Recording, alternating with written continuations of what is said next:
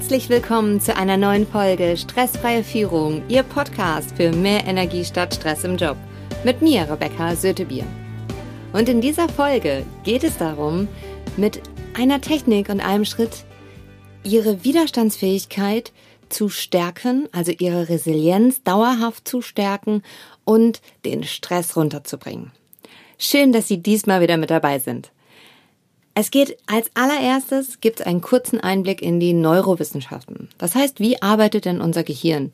Denn es hilft zu verstehen, was das Gehirn tut und welche Reaktion einfach automatisch ausgelöst wird aufgrund unserer genetischen Veranlagung. Falls Sie in diesem Bereich tätig sind, sage ich jetzt schon, bitte haben Sie ein bisschen Nachsicht damit. Ich habe das so einfach wie möglich runtergebrochen, denn wenn ich jetzt tief einsteigen wollen würde, was mich selber halt auch immer interessiert und immer noch beeindruckt, dann würde ich diese Podcast-Folge sprengen. Deswegen, ich habe es sehr, sehr einfach gemacht, sehr übersichtlich, damit es leicht ist und jeder es nachvollziehen kann. Unser Gehirn ist wirklich richtig komplex. Ähm, das erste, wir haben zwei Gehirnhälften, die linke und die rechte Gehirnhälfte. Die linke Gehirnhälfte ist für unsere logischen Zahlen, Daten, Fakten, wir können auch sagen ZDF und ARD, also alle restlichen Daten zuständig. Und die rechte Gehirnhälfte, da sind unsere ganzen Emotionen, da sind Bilder, da ist Kreativität. Im Idealfall arbeiten die beiden sehr gut zusammen. Die kommunizieren miteinander und ich nehme immer sehr gerne als Stressbeispiel auch eine Spinnenangst. Im Normalfall ist es so, wenn wir keine Spinnenangst haben, also eine Spinne sehen, machen wir die, wenn sie im Haus ist, stülpen wir ein Glas rüber, tun, eine Karte unten drunter und packen sie nach draußen. Bei der Spendenangst sieht das anders aus. Denn dann ist es so, dass kein Zugriff mehr da ist zwischen rechter und linker Gehirnhälfte. Das heißt, unser Angstsystem, die sogenannte Amygdala, unterbricht quasi diese Verbindung zwischen rechter und linker Gehirnhälfte. Das heißt, jemand, der eine Spinnenangst hat, reagiert im Normalfall entweder so, dass er gar nichts mehr sagen kann, am Schreien ist. Auf jeden Fall ist er nicht mehr in der Lage, souverän zu sagen, da ist eine Spinne, kann die jemand wegmachen oder sie auch selbst wegzumachen.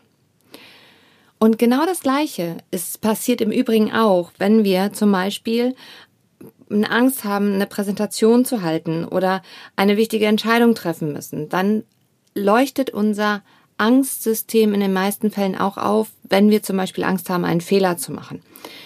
Unsere rechte und linke Gehirnhälfte können in dem Fall nicht mehr gut miteinander kommunizieren.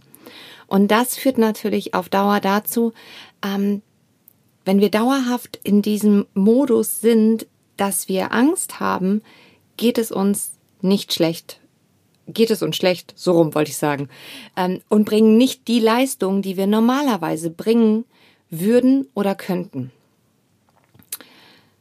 Deswegen ist es so wichtig, dass wir uns mit dem Thema Stress beschäftigen. In der äh, Steinzeit, also in der Evolution, war es immer so, dass eine normale Stressreaktion ist, tatsächlich, wenn sie aus der Höhle rauskommen, ein Säbelzahntiger sie angreifen will, haben sie in der Regel sind sie weggelaufen oder sie hatten eine Keule in der Hand, haben draufgehauen, haben versucht zu kämpfen, haben sich totgestellt. Eins der drei Dinge. Ähm, und das ist natürlich auch so ein Part. So reagieren wir heute immer noch unter Stress. Deswegen ist es auch so, dass wenn wir sehr überfordert sind und eine hohe Phase haben an Stress, dass es dann schon mal sein kann, anders ausgedrückt, dass unsere Festplatte durchknallt, weil es einfach zu viel ist und wir komplett überfordert sind. Dabei wollten wir das gar nicht. Wir haben halt einfach keinen guten Ausgleich gehabt oder noch nicht den passenden für sich selbst, damit wir dem entgegensteuern können, was den ganzen Tag halt auch auf uns einprasselt. Der nächste Part ist der, wir stellen uns vielleicht tot. Das heißt, wir treffen keine Entscheidung, obwohl wir ganz genau wissen, oh, es ist jetzt aber wichtig, dass wir diese Entscheidung treffen. Naja, und weglaufen ist auch ganz häufig, dann sagen wir eben, okay, bevor ich mich jetzt damit weiter auseinandersetze, nehme ich die Beine in die Hand und finde irgendwie was Neues. Finde ich einen neuen Job oder ein, was es auch immer ist. Also weglaufen, so lange wie es geht, bis man halt, ähm, ja, bis es nicht mehr geht. Und das ist ja genau das, da auszusteigen, weil es kommt ja noch ein nächster Faktor in unserer heutigen Zeit mit dazu, nämlich die Digitalisierung, der schnelle Wandel. Früher war es so, wir sind von Natur aus nicht unbedingt ex, ex, also so, dass wir sagen, ah, es könnte gefährlich werden, wenn wir jetzt was Neues ausprobieren. Hängt auch noch ein bisschen mit der Steinzeit zusammen. Einfach aufgrund dessen, weil früher war es so und essentiell überlebenswichtig, dass wir zum Beispiel in der Höhle übernachten. Das war ein sicherer Ort. Es wäre früher niemals jemand auf die Idee gekommen, draußen zu äh, übernachten, um mal zu gucken, wie es ist, unter freiem Himmel zu schlafen und die Sterne zu entdecken. Weil die Gefahr da war, dass da ein Raubtier vorbeikommt und dann war man weg. Und genau deswegen haben wir heute häufig auch diese Diskrepanz dazwischen, dass wir zwar wissen, wir brauchen neue Dinge und wir brauchen Entwicklung, allerdings meine ich mal gar nicht so hinterherkommen und mitkommen. Und jetzt gibt es eine Technik, die ich Ihnen schenke, damit das ist eine Möglichkeit, wie Sie zumindest, wenn Sie es regelmäßig hören, da rauskommen. Wenn Sie sich Ihr Gehirn so vorstellen, dass es eine Wohnung ist. Also Sie kommen rein, Sie haben Ihren Flur, Sie haben eine Küche, eine Abstellkammer, ein Badezimmer, ein Büro, ein Schlafzimmer und vielleicht noch Kinderzimmer, Keller und Dachboden. Im Normalfall, wenn Sie so einen Stresstag haben, dass Sie zu spät aufgestanden sind, jede Ampel rot ist und die Technik in der Präsentation nicht so läuft, wie Sie das gerne möchten, aber dass der Tag ansonsten normal verlief. Dann sind es kleine Stresspakete, die Sie über den Tag eingekauft haben und in Ihre Einkaufstüte getan haben. Wenn Sie jetzt abends nach Hause kommen, dann stellen Sie diese Einkaufstüte in der Küche ab, legen sich schlafen und Während Sie schlafen, machen Sie die sogenannten REM-Schlafphasen nach. Das sind Rapid Eye Movement, heißt das Ganze übersetzt, und das sind wild zuckende Augenbewegungen von rechts nach links. Bei YouTube gibt es dazu schöne Videos ähm, aus den Schlaflaboren, wenn Sie das tiefer interessiert. Die REM-Schlafphase ist eine Hochschlafphase. Bedeutet, wir können halt auch leicht rausgerissen werden.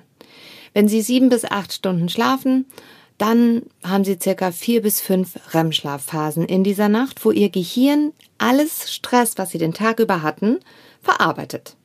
Das heißt, Sie haben Ihr natürlich, natürliches und bestes Stressverarbeitungsprogramm jede Nacht. Ich finde das schon mal richtig großartig. Jetzt ist es nur immer spannend, wie gut schlafen Sie, wenn Sie richtig viel Stress haben? Das heißt, wenn viele Projekte sind, wenn es mit Mitarbeitern nicht so funktioniert, wie Sie sich das eigentlich vorstellen und wünschen, wenn Schwierigkeiten da sind. Die meisten Menschen schlafen schlechter und kaufen aber mehr Einkaufstüten ein. Also mehr Stresspakete bedeutet halt auch immer, drei, vier, fünf Einkaufstüten mit nach Hause zu bringen. Mit weniger Schlaf in Kombination führt es natürlich dazu, dass die Wohnung irgendwann sehr chaotisch aussieht, wenn wir das mal über einen Zeitraum von, wir nehmen mal gerade drei Monate machen. Da kann man vielleicht nicht mehr aus den Fenstern rausgucken, weil alles vollgestellt ist und man stolpert über die kleinen Pakete drüber.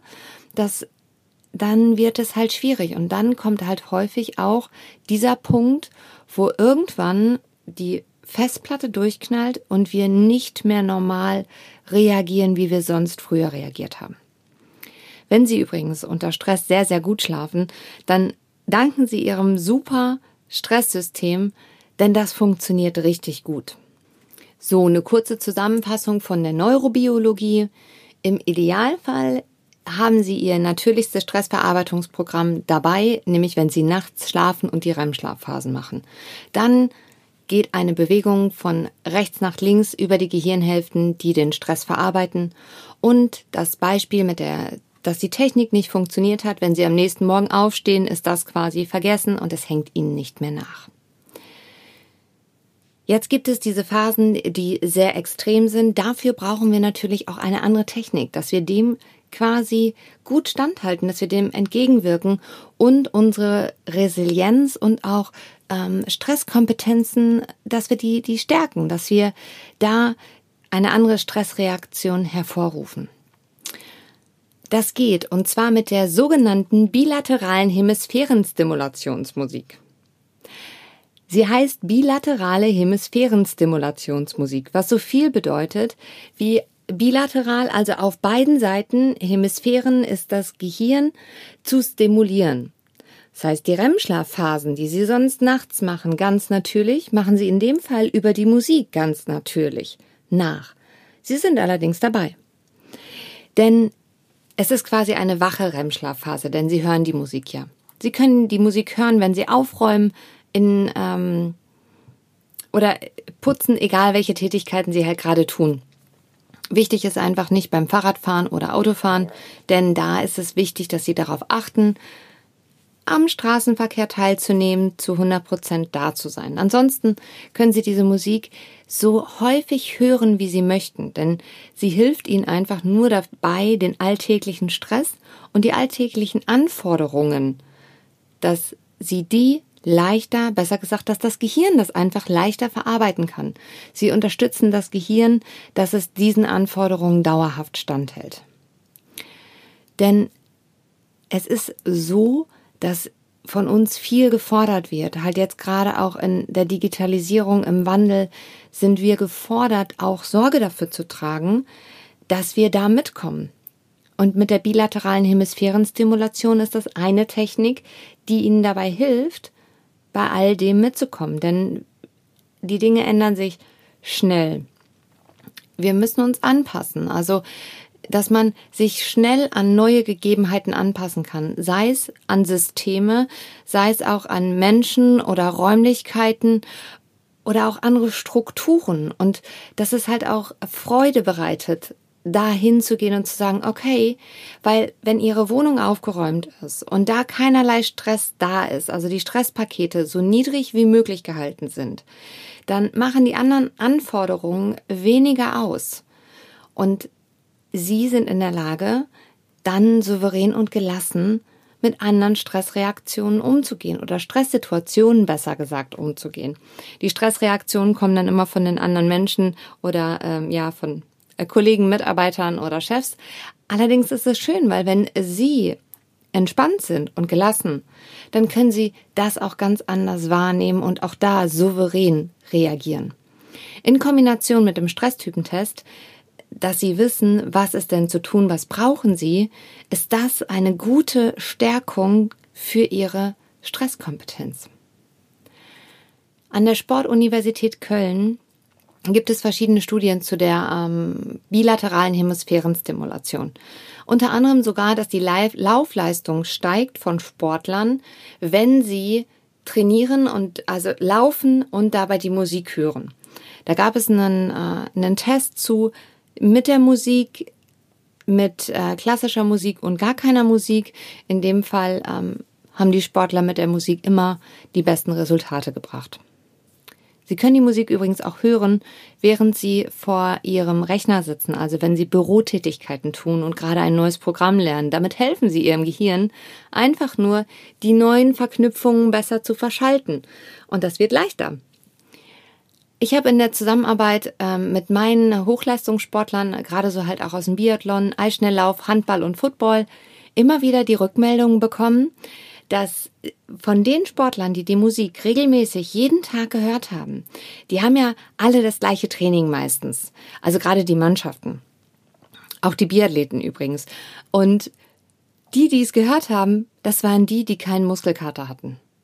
Was natürlich, was natürlich im nächsten Step dazu führt, bei der nächsten Trainingseinheit kann ich automatisch mehr Leistung zeigen. Ich kann mich besser vorbereiten auf den Wettkampf. Und ähm, dementsprechend führt das natürlich zu ganz anderen Resultaten, nämlich zu denen, die wir im Normalfall haben wollen. Also Sportler wollen immer gewinnen.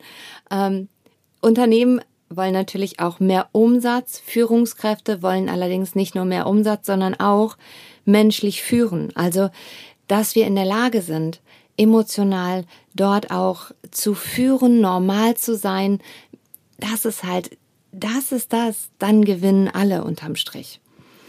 Ich tue Ihnen den Link ähm, zu meiner Dropbox, den finden Sie unten in den Show Notes. Laden Sie sich die Musik auf Ihr Telefon runter, hören Sie sie immer mit Kopfhörern, niemals beim Auto- oder Fahrradfahren und am besten täglich bei Tätigkeiten, wie dass Sie im Büro sitzen am Rechner, dass Sie aufräumen oder das Auto sauber machen, all die alltäglichen Tätigkeiten, die wir sonst so tun. Immer wieder fragen mich meine Coaching-Kunden und auch meine Firmenkunden, wie kann das sein, dass so wenig Menschen davon wissen? Die Frage habe ich mir auch gestellt und deswegen habe ich diese Podcast-Folge gemacht. Deswegen habe ich diese Musik produzieren lassen, damit ich sagen kann, teilen Sie bitte diese Podcast-Folge mit Ihrem Umfeld, mit Ihren Freunden, mit Ihren Arbeitskollegen, mit Ihren Mitmenschen und sorgen Sie dafür, dass auch Sie beim Wandel mitkommen, dass Sie diese Technik auch nutzen. Oben rechts gibt's drei Punkte, einfach auf dem Button teilen und dann können dementsprechend mehr Menschen davon erfahren, dass mit einer ganz einfachen Technik eine große Wirkung passiert. Eine kleine Sache noch. Es ist natürlich nicht so, dass Sie jetzt einmal 20 Minuten diese Musik hören und sofort ist alles schickilacki. Dazu zählt einfach Regelmäßigkeit.